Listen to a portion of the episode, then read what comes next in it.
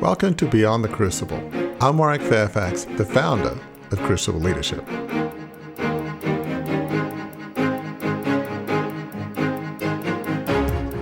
Welcome to week three of our six part series, Harnessing Resilience. I'm Gary Schneeberger, co host of the show.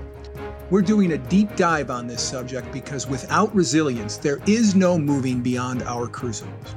We're hearing from guests who found the resilience to overcome their setbacks and failures, as well as experts with practical insights and action steps to help you bolster your own ability to rise above life's inevitable, unavoidable crucibles.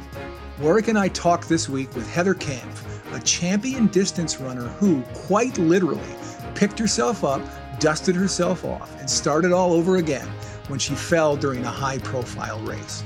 She harnessed resilience on the spot in a way that has amazed tens of millions of people, including herself.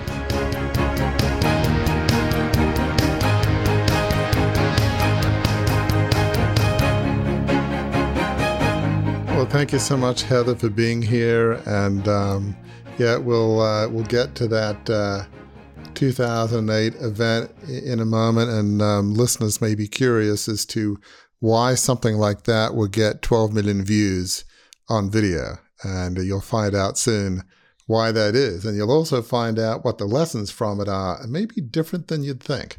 I'd love to hear a bit about just a bit about the backstory, but you know, as we're recording, uh, the Olympics have just uh, finished, and I'm guessing, I don't know, growing up in Australia, uh, you know, we always watch the Olympics. I'm guessing you were probably watching some of it, and uh, seeing what happened. And, uh, you know, we just had some incredible athletes, you know, the 400 meter hurdles with Sydney McLaughlin and Dalilah Muhammad. Actually, uh, something will interest you, Gary. Uh, Molly Seidel from Brookfield, Wisconsin. Uh, hey, she Shout won to the Midwest. She won the the bronze in the women's uh, marathon, which was amazing. And then, for me, being Australian, there was the great tussle between Ariarne Titmus and Katie Ledecky in the women's 400 and 200. My kids sort of asked me who you're cheering for, and I wouldn't answer, but since I'm kind of dual citizenship, it's hard not to cheer for the Aussie. But so everyone's got Olympic fever. But um, so just tell me about the backstory, uh, where you grew up and family, and what led you to have this just passion for running. Yeah. Um, so I grew up in the Twin Cities of Minnesota, just south of Minneapolis and St. Paul. I have an older sister, and um, we, you know, were pretty active kids doing a lot of just like outdoor activities and things like that. But I think that my first sport love was really gymnastics, actually. Mm. I love to just sprawl out in our backyard and do tumbling tricks and everything like that. So it was actually my gymnastics coach in my freshman year of high school who was challenging us all to races down the hallway of our high school um, uh-huh. as part of our conditioning drills. And he was a pretty fast guy, so he always would try to get um, the girls to give him a head start, and then he would chase them down. But I was the first girl on the team who could give my coach a head start and still beat him in a flat sprint of a race. So, wow. as much as I love gymnastics and spending time upside down, he was like, "You know what, Heather? You should really think about trying track." And I had a few kind of other people in my life who had mentioned to me that that would be a good idea. Just from in the US, we have like the presidential fitness testing for um, ed class. So we would do a mile run twice a year. And my goal was always to beat all the boys in my class. And so that was kind of a point of pride for me to be the fastest kid in my grade. And I just, I guess I didn't really think that I would really love track as a full time sport. I thought it was just a nice thing to do a couple times a year because it seemed like it was just running in circles and it would be really boring. But it turns out I'm pretty competitive and I really like things where I can see my progress, like put the work in, and it really just translate well um, into the results later for the most part. So I became really in love with the sport my freshman year. I made it to state as a relay member in two events. And then, as they say, the rest is kind of history. I won a couple state titles in high school and um, got the attention of some amazing coaches at the University of Minnesota who brought me on board to run with the Gophers. And yeah, I I think I was I was a competitive recruit to bring onto the Division One scene, but I wasn't by any means amazing. My primary event was the 800 at the time, so uh-huh. I ran 210.42 was my best in high school. If anyone likes to follow the the times and the numbers in the track world, but my freshman year, just being around better competition and people to race, I went from 210 in my first ever collegiate race. I matched my best from high school to 203 in my second race, wow. which suddenly just put me on a completely different caliber and trajectory with some of the best in the nation in the NCAA. And I won the NCAA title as a freshman indoor that year.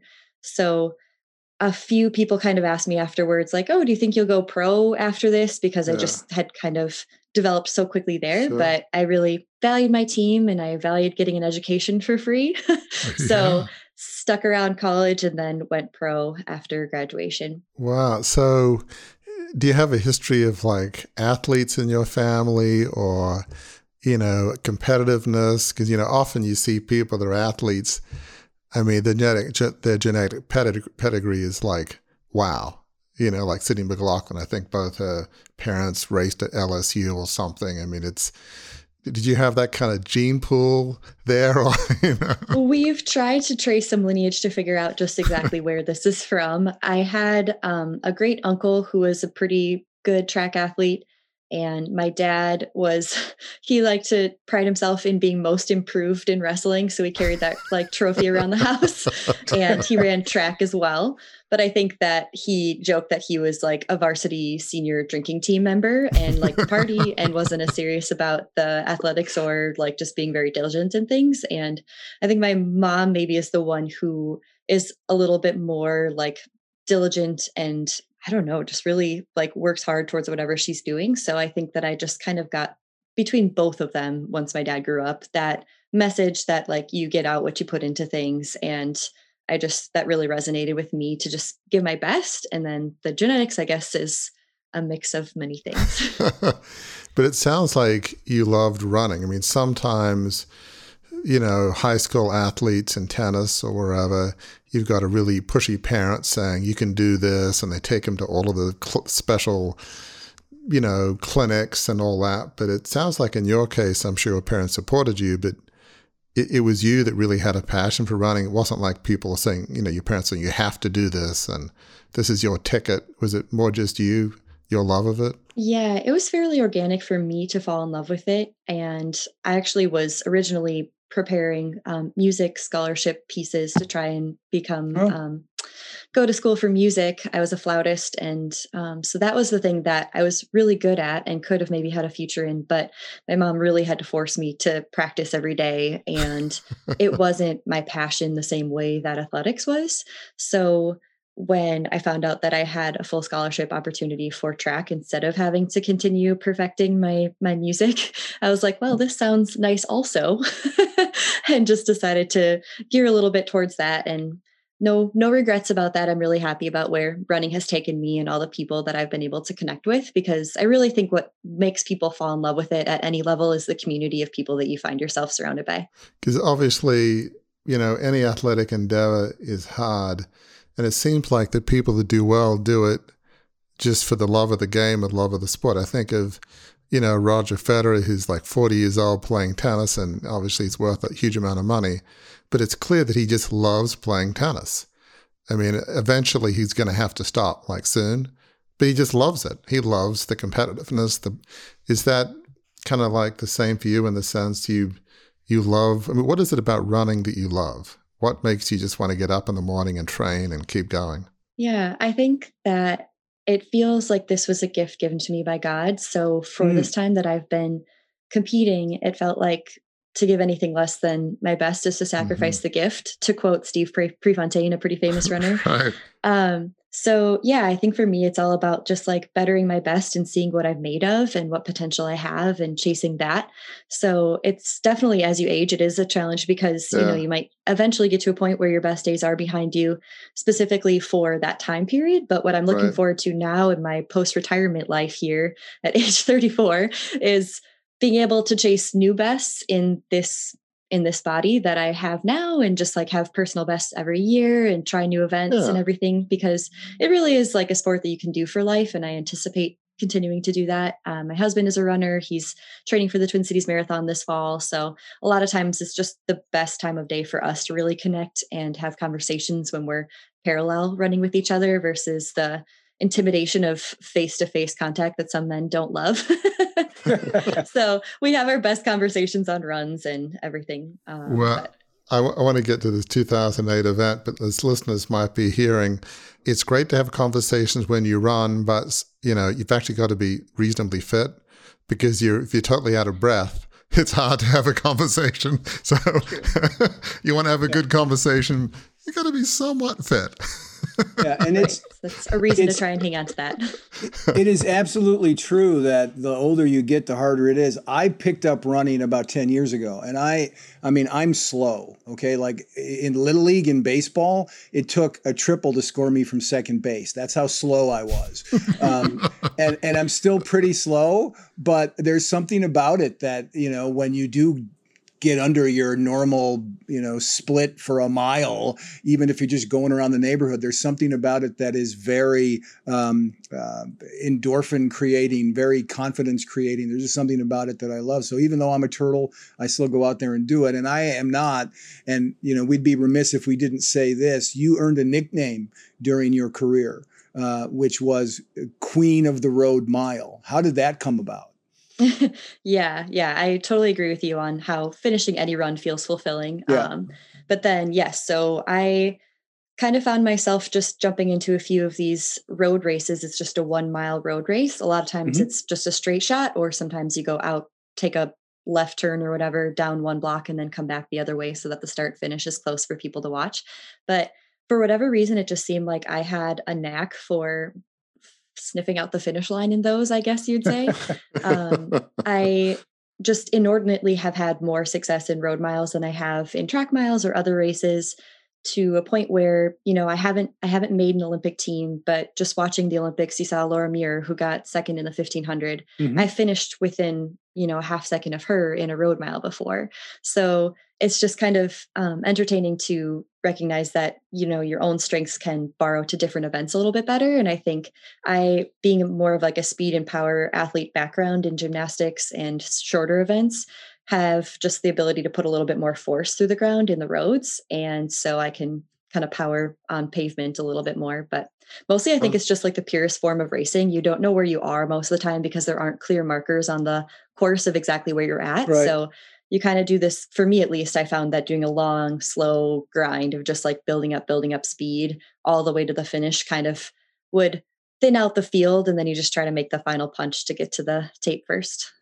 it sounds to me like it's a little like the fast and the furious of running, right? It's like everything's it's a quarter racing, mile yeah. at a time. Right. It's drag racing sort of thing, but it's running. And it's you know, since this is a series about resilience, it, it, seems like that might be a resilience point or might have been a resilience point for you in that you did these longer races, you did these longer things, but you found as you were, you know, sort of trying different things that this one really fit you and you and you threw yourself into that and there was some there was some both su- success and satisfaction in doing so. Is that fair? Definitely. It's confidence producing to win races and it's joyful to be somewhere where you don't feel the same pressure that you might feel on the track. So for me, I was just always happy to be there. And I was the person that was, you know, pulling everyone in to do warm ups and cool downs together and sharing racing tips and everything because I always thought like if if I'm supposed to be the expert at these, I can still win even if I tell someone else what I usually do on a certain course or something like that. So yeah, I think for me it was it was definitely taking some of that pressure off than just enjoying it. So it's awesome. So I, I want to get to you know what what has brought you to prominence, which is sort of a strange thing. So uh, talk a bit about not every, there might be a few people that hasn't seen that uh, 2008 uh, I guess 600 meter indoor run. But uh, and we will put that link in the show notes. And again, the context for why we do that will come out in our conversation here, but we'll put it there so you can see it because it does not, as Heather will explain, it does not define her life, her experience, and her right. career. But it's important to see as we talk about resilience. So we'll have that in the show notes for sure, just so you know. Absolutely. Thanks, Gary. Yeah. Um, so, I guess context first. This was the 2008 Indoor Big Ten Championships at the University of Minnesota. So, we were hosting that meet at home. My team, the Gophers, had just won their first ever Big Ten title uh, my freshman year indoors in 2000 or sorry excuse me outdoors in 2006 and we won our first ever indoors in 2007 so our team was just kind of on a bit of a tear of our own of feeling that mm-hmm. momentum and success of working together so this was the time of the season where my coach said that every athlete who had a potential to earn a point in event in any event would go to the well. They would do everything they can to try and earn points mm-hmm. and um, succeed for the team.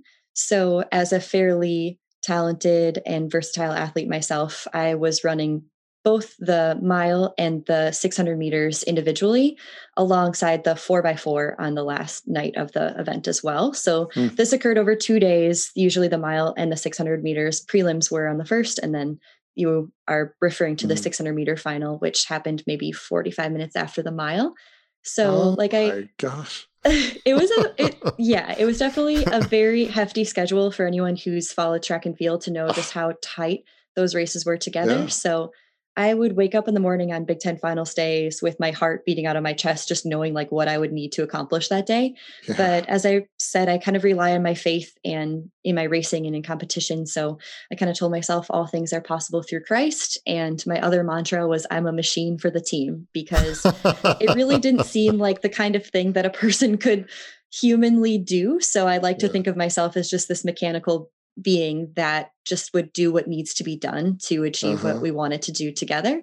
So that's kind of how I would enter into these events and what I was thinking about on the starting line of the race. And if you want, I can kind of talk you through the race a little bit from my perspective. Yeah, yeah, yeah okay. please. Sure, sure. Okay.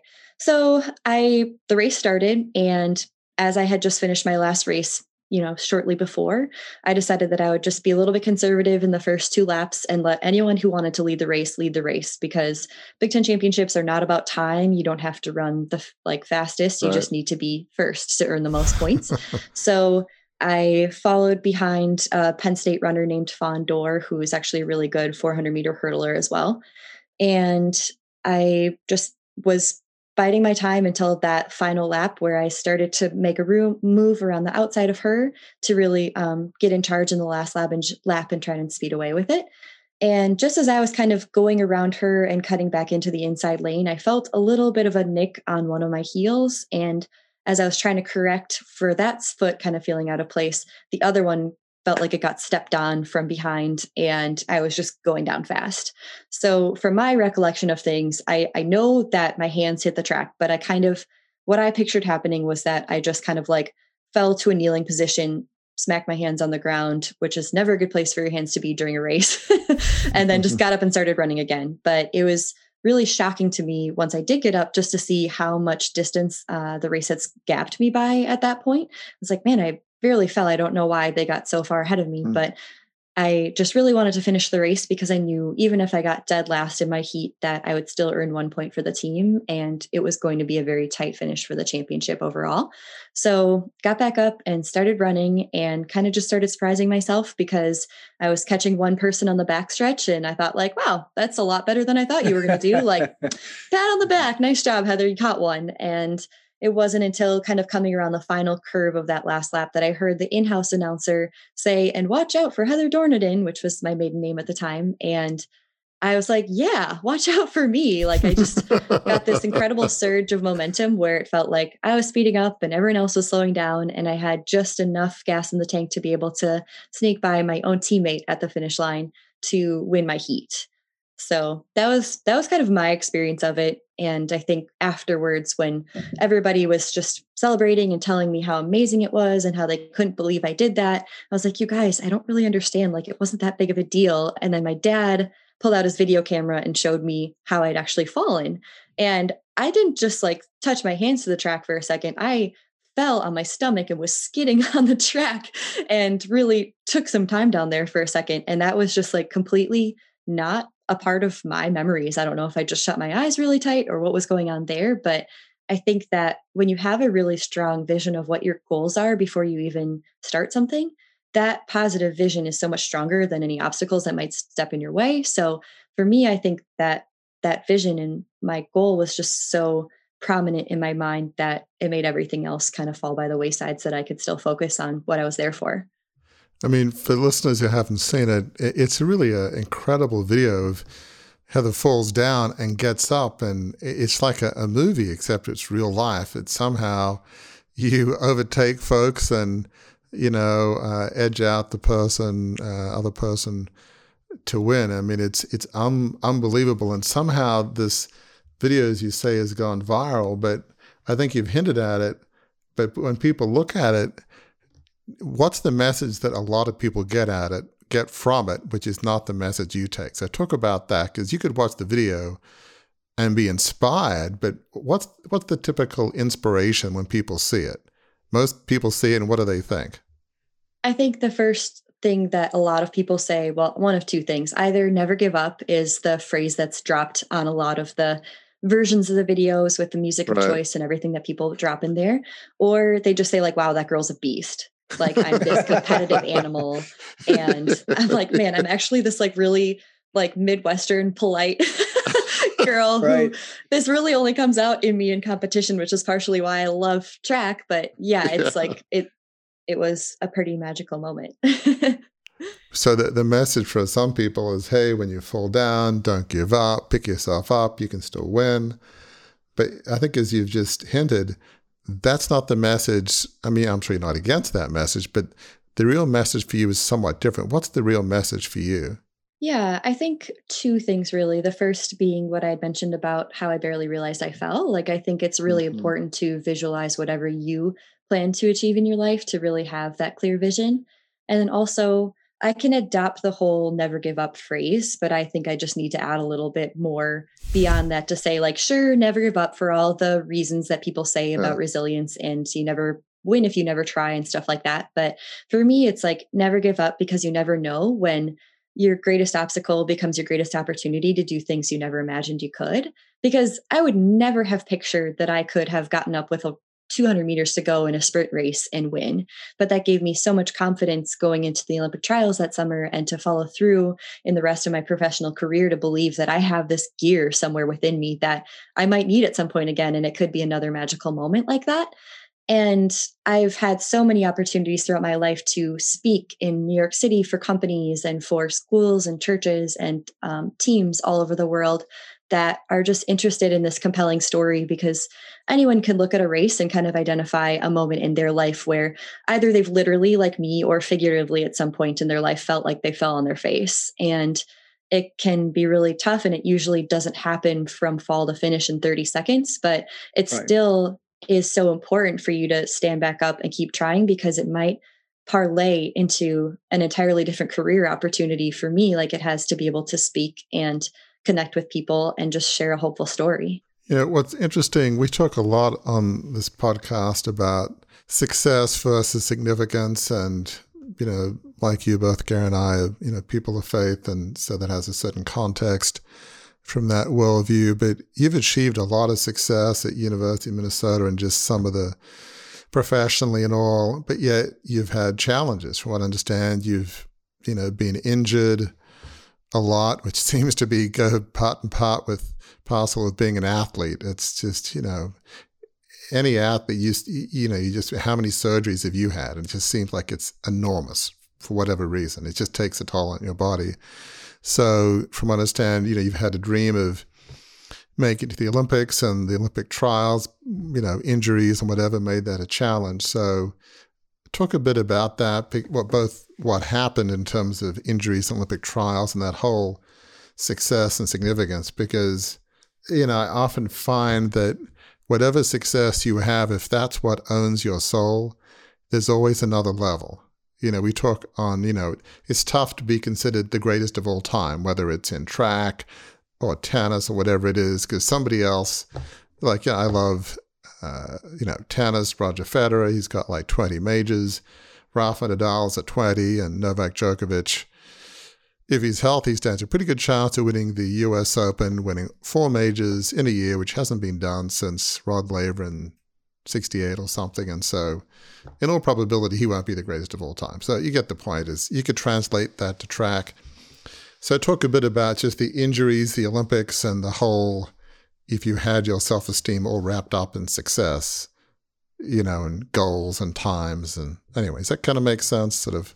yeah, yeah, definitely. Yeah. yeah, yeah, and I totally agree. I think even if you are the greatest of all time for now, time is still moving on. so the greatest is yet to come, as I think we've seen with a lot of the young people at the Olympics. Well, especially in track, is is there one time that's like thirty years old in track that still exists as a world record? I don't know, but it'd be hard for me to believe.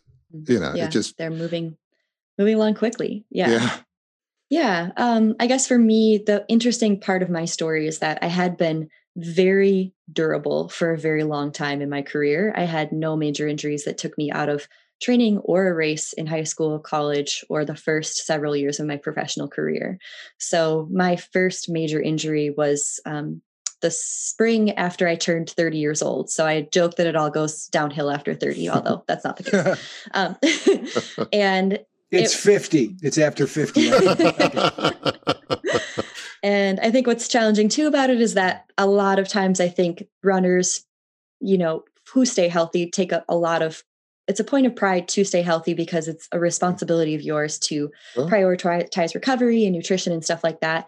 But I just happened to fall on the ice while I was walking my dogs on a Minnesota winter day and oh. probably got a bone bruise on my sacrum. But I was literally walking the dogs before I was heading to the airport to go race in Scotland that day. Um, not oh. that day for racing, but flying out. Yeah. And I think just all the sitting and then the competition and doing a long run and coming straight back into training 75 miles a week was too much to heal a bruised bone. So that turned into a stress fracture a couple months later. Mm. So oh. it's sort of like I don't want to say through no fault of my own because I definitely should have been more respectful of the pain that I was having. But I just thought it's because I fell and it's fine. So I'm just going to keep training. And I was preparing to try and make another world championship team outdoor that year. So that was injury number one in 2017. And thankfully, I got back from that one fairly quickly and was still able to race at the US Championships, albeit I had been running for about a week prior. So it was mm. not the best performance I've ever had. So, following that, I think we just did so much physical therapy on that left side of my sacrum that I ended up having two consecutive stress reactions on the right side of my sacrum f- shortly thereafter in December and the spring of 2018. So after that we're just like, you know what? You're you're not as durable as we thought you were. We can't just rush back into things, so let's take a significant amount of time off just to really be able to um, get through this.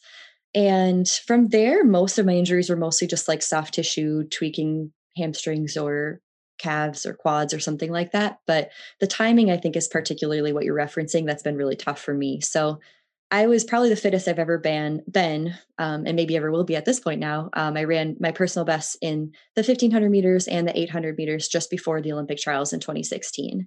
And I really felt like I had a good shot to make that team. But I was doing a workout maybe a week or two before the trials and kind of was limping a little bit between mm-hmm. sets, but didn't really think too much of it because I just never had a, an injury like that before. But that turned into a full on blowout of my calf that I wasn't able to walk or run at all really for the days leading up to the Olympic trials. And we did a lot of praying and a lot of care for it. And I was able to be back on my feet, but again, just didn't perform the way I would want to, given that you need to be basically at 100% fitness and sharpness to be able to make a team in the US in such deep events. So it was that was probably the most heartbreaking one for me because I really knew that everything was aligning perfectly for me and then just so close to the actual moment where you really need that fitness it just it didn't align um, and then since then it's just been kind of similar stories of injuries popping up right before really important races and trying to not freak out and manage them responsibly and get back on my feet to be able to perform well. Um, but you know, you have this like time enough of kind of getting into really good fitness and then never really being able to demonstrate that the way you want to and knowing that that potential still exists within you but feeling thwarted a lot of times so it can be pretty frustrating what in that in that situation what you just described what does resilience look uh, like for you in that moment? What you just described. You're you're getting in shape and you want to perform and then you come to a point where you're not able to perform. How do you move beyond that? How do you eh, be eh, how do you manifest resilience in that moment? Because throughout whatever crucible our listeners uh, have been going through, there comes a time where they hit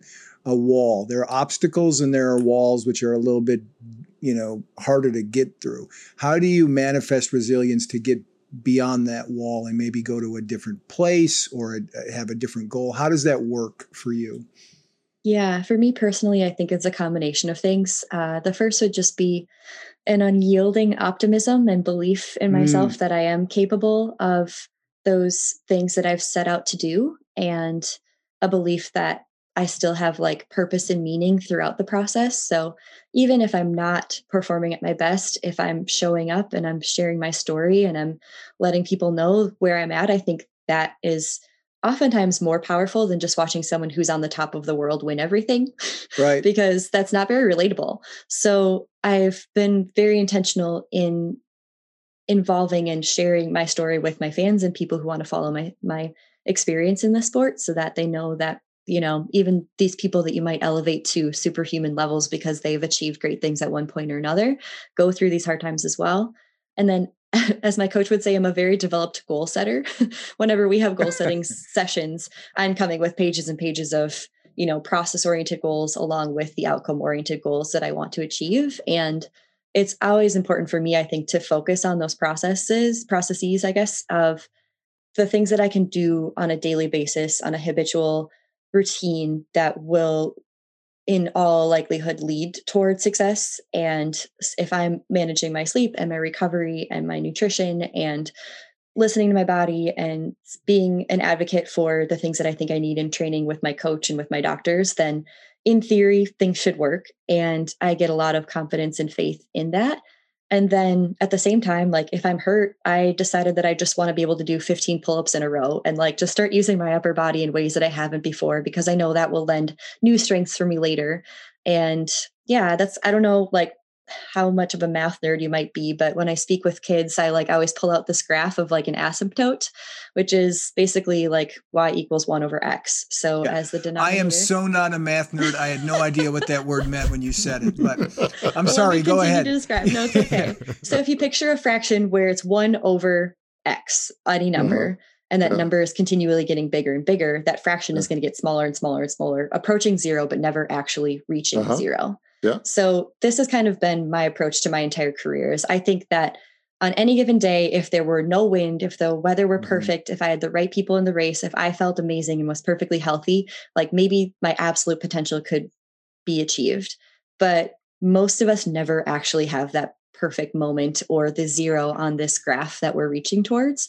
But as long as you're still moving forward, as long as that denominator is getting bigger, you're still learning, you're still gaining experience, you're still developing different skills you didn't have before. And it's like, I just, for me, I think that that has been the process that I've decided to pursue is I maybe I'm not exactly where I want to be, but I'm exactly where I need to be right now, and I'm going to gain as much knowledge and strength and fit from the um, fitness as I can from this, and use it to push closer to that you know perfect day that we all keep chasing in the sport. You know what's interesting, Heather, is like a lot of us, you know, watch athletes and sports, and I always love the post game interviews. The vast majority of the successful ones talk the way you've just spoken. They said, I focus on the process. What can I do today to get better? You know, the, the, the results and the outcome will take care of itself if I've trained well, eaten well, you know, cooled down, warmed up, you know, all of the things I need to do, analyze tactics, if I've done all of the process well then they sort of, you know, they're able to accept the outcome as best as anybody can. They tend to be process oriented, the successful athletes. I mean, does that kind of make sense? Yeah, I think if you're only focusing on the outcome, then you forget a lot of the things that you need to do to actually reach that outcome. And a lot of times in track and field, it's not entirely in in your control because there's you know 10 to 12 other people on the starting line for me who have been trying to focus on their process and outcome as well. So you can only control yourself in those situations. And you know you see people fall down in races which has happened to me plenty more times than just the one that we discussed today right. that haven't resulted in the same magic necessarily. So sometimes you think you're doing everything right and that's all you can really control to have confidence on the starting line. But like most recently at this olympic trials that was kind of the case for me where I, I thought I was doing everything right and was feeling really good, and then just started feeling a little bit off before the trials, only to learn that I had two stress reactions in my pelvis that I was just unfamiliar with what that pain is supposed and, to feel like. And, and, and this is the most recent ones for yeah, this year's Olympics. 2020. Yes. Yeah. Yeah. yeah. yeah. Mm-hmm. So, you know, I just want to kind of uh, go back for a second because what you went through, especially in 2016, was devastating. You thought, boy, I have a real shot of making the team and making my first Olympics. And then some injury comes at the worst possible time. And you've, uh, what I understand, in the last, well, you know, relatively recently retired from, uh, you know, uh, I guess I don't know if you say professional athletics or just uh, competitive in the sense, in that sense, uh, you know, with like Olympic or national all age level. I mean, how did you get beyond the, because I know you're a person of faith like we are, but you're still human. I mean, how in the world did you get beyond that?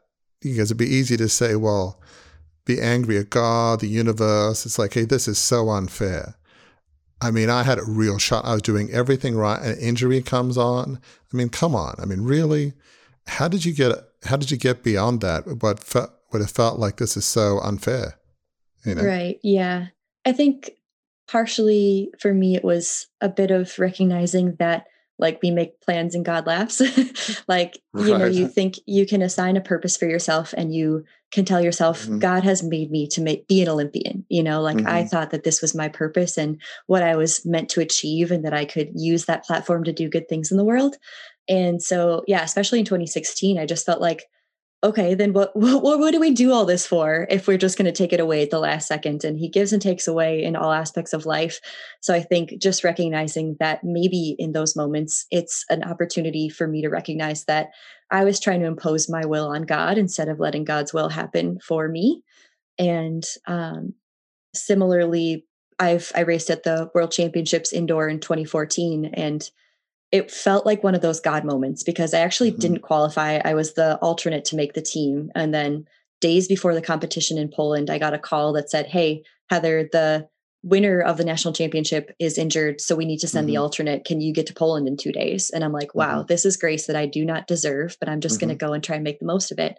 And I ran a personal best in the prelim, made the final. And I'm like, okay, I'm ready to medal. This is God's perfect for me. He wants me to medal.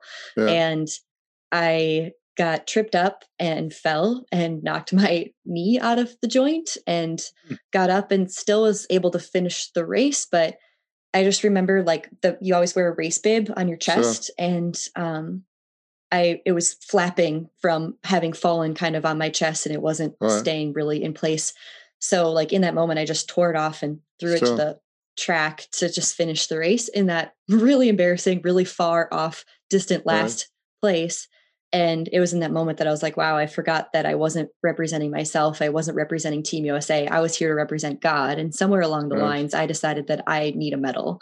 And I think that he's been entirely like a little bit too Old Testament for me in terms of how quickly he rips me back into putting my faith in him instead of believing that I am just deserving of all this success. But it's it's humbling for sure. So I think if anything, in those moments, it's a chance for me to retool where I'm investing my identity and like why I'm doing these things and what my purpose is in the sport and making sure that I try to put God first in what I'm doing.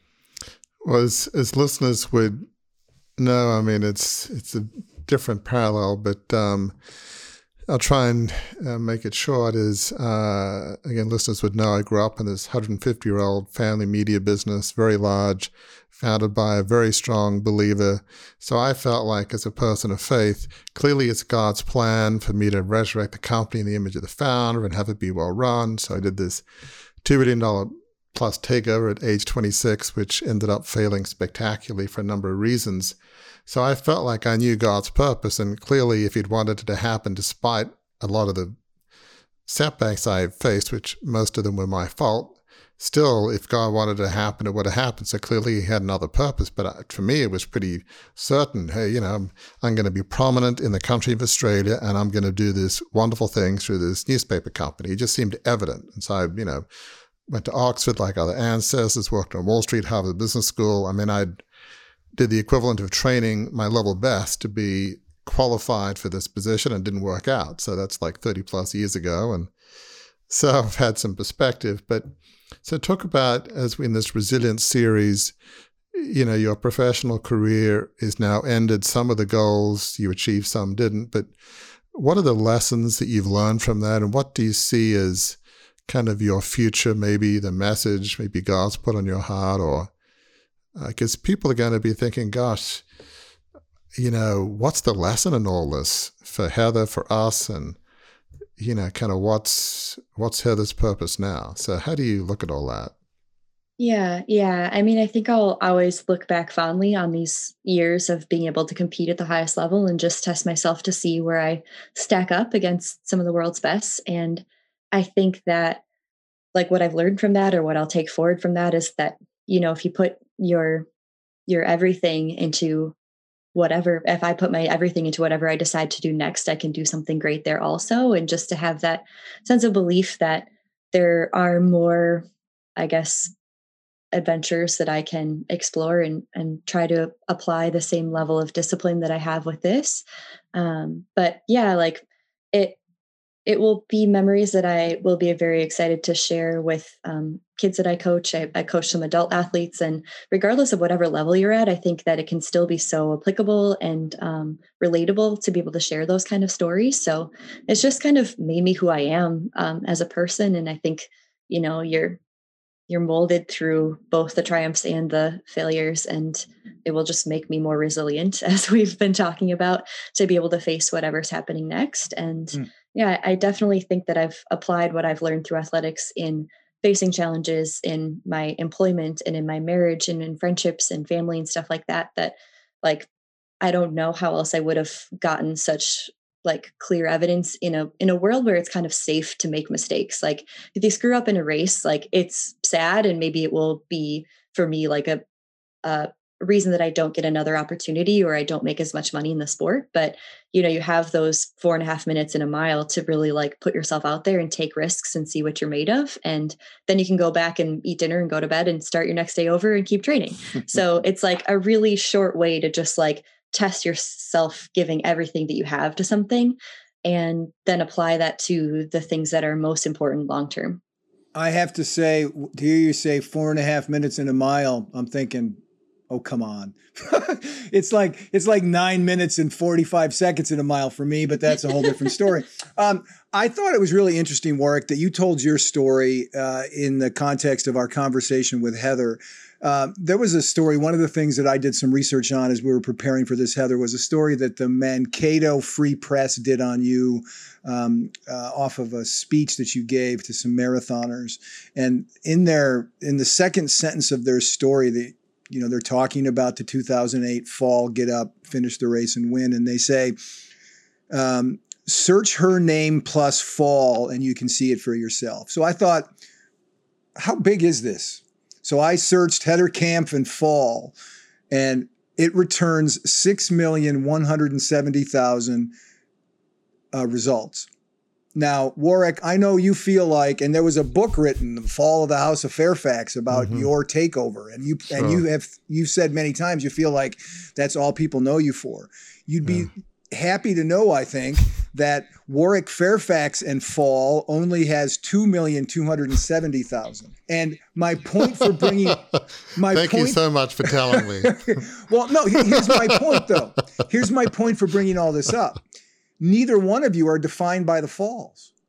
Right. right? You're defined by the resilience and how you came back from that. Heather, you're speaking in that story. Warwick, you're hosting this podcast and writing your book coming out October 19th. You're not defined by what Google says you should be defined mm. by. So it doesn't matter what terms people put in there. You're living lives with resilience focused on achieving significance, not just success. And that's something I think, I hope listeners can take away from this conversation as we continue. Yeah, I mean, such a great point. I mean, kind of what I'm curious about, really, in this vein, Heather, is um, there's a dance between there's nothing wrong with going for your goals, for trying to achieve success. I think most of us have seen Chariots of Fire, and I guess as a as a athlete, you probably have seen that movie. And there's a great line when, you know, uh, Eric Liddell, a great Scottish runner, you know, says, you know, I feel like, you know, God made me fast. When I run, I feel his pleasure. I mean, that's just such an incredible line. But um, so talk about how, you know, it's okay to achieve, to strive for goals, but how do you stop having your whole sense of self wrapped up in a goal? So, how do you be both as excellent as you can be, which I believe scripturally we're meant to, you know, give our all as if we're doing it unto the Lord, the scripture backing that up. But how do you give it your all, but yet not have the result own you? How do you achieve that balance?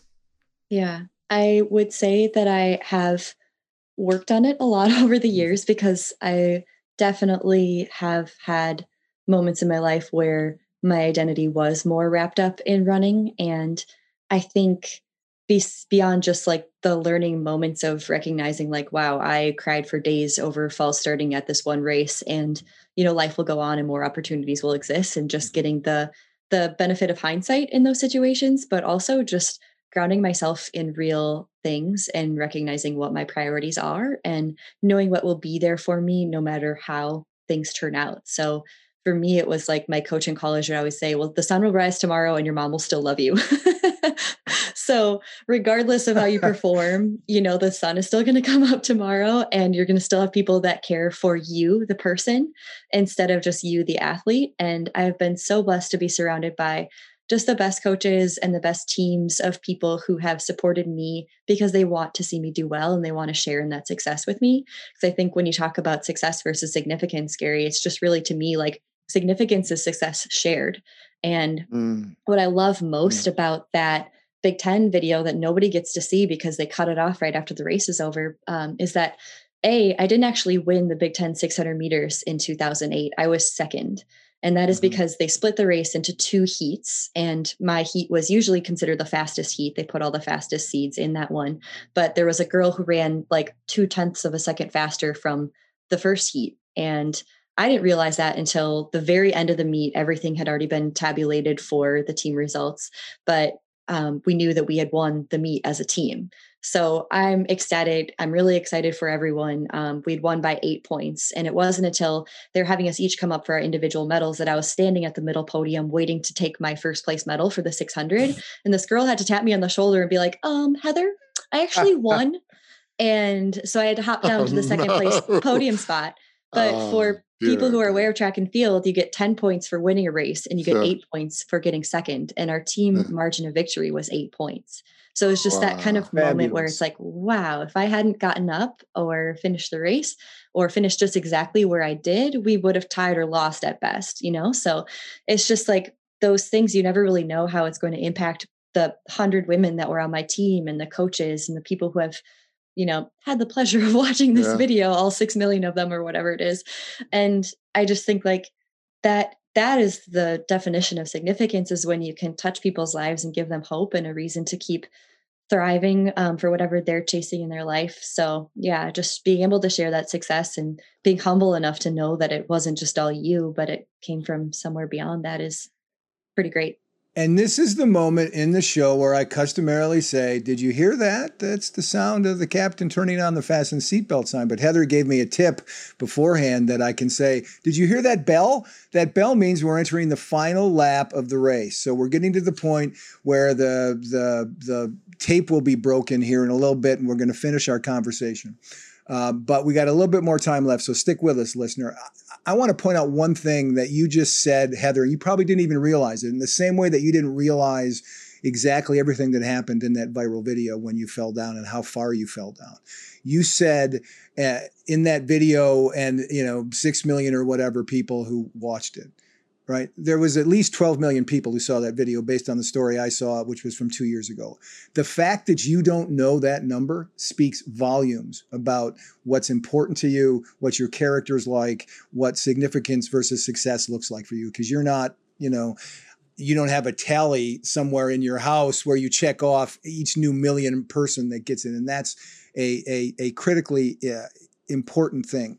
I want to read something from the article that led me to even find you, and that was Forbes magazine in 2018 did a story called The Three Strategies Expert Used to Overcome Failure. And they cited your your fall, your getting up and and, and winning that heat. And this is what they say here. Uh, everyone would have understood if she'd stayed there on the ground, convinced she'd failed, and there was no chance of recovering from a fall like that. But she didn't stay on the ground. She got up, she finished what she started, and she emerged the champion. Well, they didn't get that right the champion of that heat, of that heat. We'll say that. Heather went on to become a four time U.S. national champion and now professionally competes internationally as a middle distance runner. Here's the end of this thing that I want to pose to you because it's a question, and I would like you to answer this for our listeners.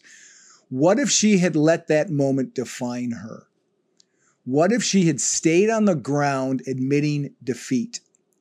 What if it had changed the entire trajectory of her career or her life? How would you answer those questions? That's heavy.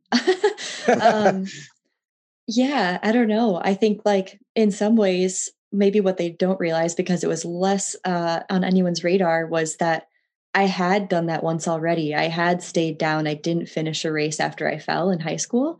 Hmm. And I realized that I never wanted to do that again. Um, it was the state meet my senior year at cross country and i tripped and fell and was completely falling off the lead pack of the race where i thought i should finish. And um, i got up and was a little delirious and i was weaving around and somebody asked me are you okay? and just looked right at me and i just like started bawling and i didn't finish the race. And a it was really embarrassing to be you know ranked in the top 10 in the state and not even to finish the race. But b it gave me a lifelong lesson that i never want to feel that way again. So i think like maybe if i hadn't had that experience then and i had stayed down in college instead it would have probably given me just knowing my personality the same general trajectory of knowing that after that day i would never want to feel that way again. And i would still keep fighting and trying and um, just showing up. But um, yeah, I guess like if if it maybe had some sort of a, a deeper impact on me that made me realize that maybe I'm not cut out for this, I'm not as tough as I need to be, I probably wouldn't have continued in the sport after college. And that that would be the end of my my running story as far as people who follow it would know. Hmm. Wow. Well, I guess as we conclude, Heather, and thank you so much for sharing this, is um, you know, there's uh, people listening will have had setbacks, failures, what kind of message of of hope would you give them? Because sometimes when we're young, we have this dream of what we want to achieve, and we might achieve some goals, but maybe not all of them. Sometimes maybe the gear, gears have to shift. Like in your case, you know, competitive running, at least in terms of all age groups, is you've now moved to a different phase. So talk about what would a message of hope be for people that have had setbacks, or maybe the original dream they had was partially achieved, but maybe not completely. They've had to move on. What message of hope would you give people? Yeah, I think, first of all, it sounds trite, but it's all about the journey, not about the destination. So if you've made mm. the most of your journey along the way, then you can rest peacefully knowing that you gave everything you had to get to wherever you did, and that is commendable and then i guess like now from the perspective i've been um, when gary and i first spoke to decide that i would be coming on this podcast i wasn't able to talk about retirement without crying mm. so yeah. the fact that i am getting through an entire podcast to be able to define myself as a retired professional runner is a good sign and what i didn't expect to find on the other side of this was a little bit of like relief or peace and just recognizing that you know you put so much into something and you still as much as i try not to invest my entire identity into it it it is a little bit of a trap. And when you escape from that trap and you give yourself the chance to just look at the world as your oyster in this new opportunity like i'm i'm headed after this interview to go probably accept a new job offer. And it's like really exciting to just have a new um, avenue to explore in my life. And i guess like I, I, perhaps maybe even held on to the stream for a little bit too long in looking back at things now and just recognizing the ups and downs of my injuries that weren't healing. Um, that perhaps I could have had this experience sooner. But for me, it was just, it was the right time. And I was really glad to get one more shot. Like this was my fourth Olympic trials this summer to just feel like I left it in a place that I can be okay with no matter the outcome. So if you can be intentional about that and just get to that place where you know you gave it all, then just get really excited for whatever's on the next page when you turn turn it over. Wow. I've been in the communications business long enough to know when the final word is spoken on a subject, and Heather has spoken the final word, broken through the finish line tape won her heat, and I'm going to award her the gold medal uh, on this one uh, for her perspective on uh, on resilience. Before I go into and sort of do a wrap up of what I think are three excellent takeaways from what you said here, Heather, I'd be remiss if I didn't give you the chance to let listeners know how they can find you, perhaps on social media, so they can follow what is next in your life as you continue to use resilience to chart your course forward.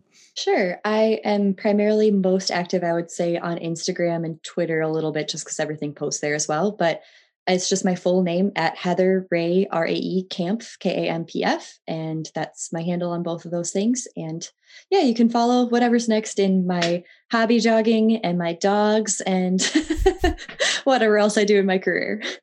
Awesome. Well, here, listener, are those three takeaways uh, really quickly uh, in this episode of our resilience series that come from Heather. Um, first one, never give up there's a caveat to this. So don't just, I'm going to keep talking because it's not just never give up, period, exclamation point. It's never give up in the short term or the long term because, as Heather says, you never know when your greatest obstacle will become your greatest opportunity. That's something that Warwick talks about a lot here at Crucible Leadership as well. Number two, have a plan and stick with it. Heather's plan was not to fall during the final third of that Big Ten race in 2008. It was at least to finish and win her team a point in the competition. That was what got her up off the ground. The rest was the result of that resilience to follow the plan even against long odds. And the third point, and I love this phrase to the point that you should copyright it. Heather, because it's good. Develop an unyielding optimism. I'll say it again an unyielding optimism. That's what Heather said she's developed. You can inspire people often in deeper ways by continuing on in pursuit of process oriented goals rather than achievement oriented goals which to me sounds a lot like pursuing a life of significance, not just a life of success. It's fitting that episode three of our Harnessing Resilience series featured a distance runner because we're now halfway through our journey to the finish line in our exploration of this critical aspect of moving beyond our crucibles. Be sure to join us next week when you'll meet Lucy Westlake, a young mountain climber who was barely a teenager when she tried to scale Denali, the highest peak in North America. She did not succeed, but she also did not give up. She harnessed resilience and tried again four years later. What happened? You'll have to listen September 14th when part four of Harnessing Resilience goes live.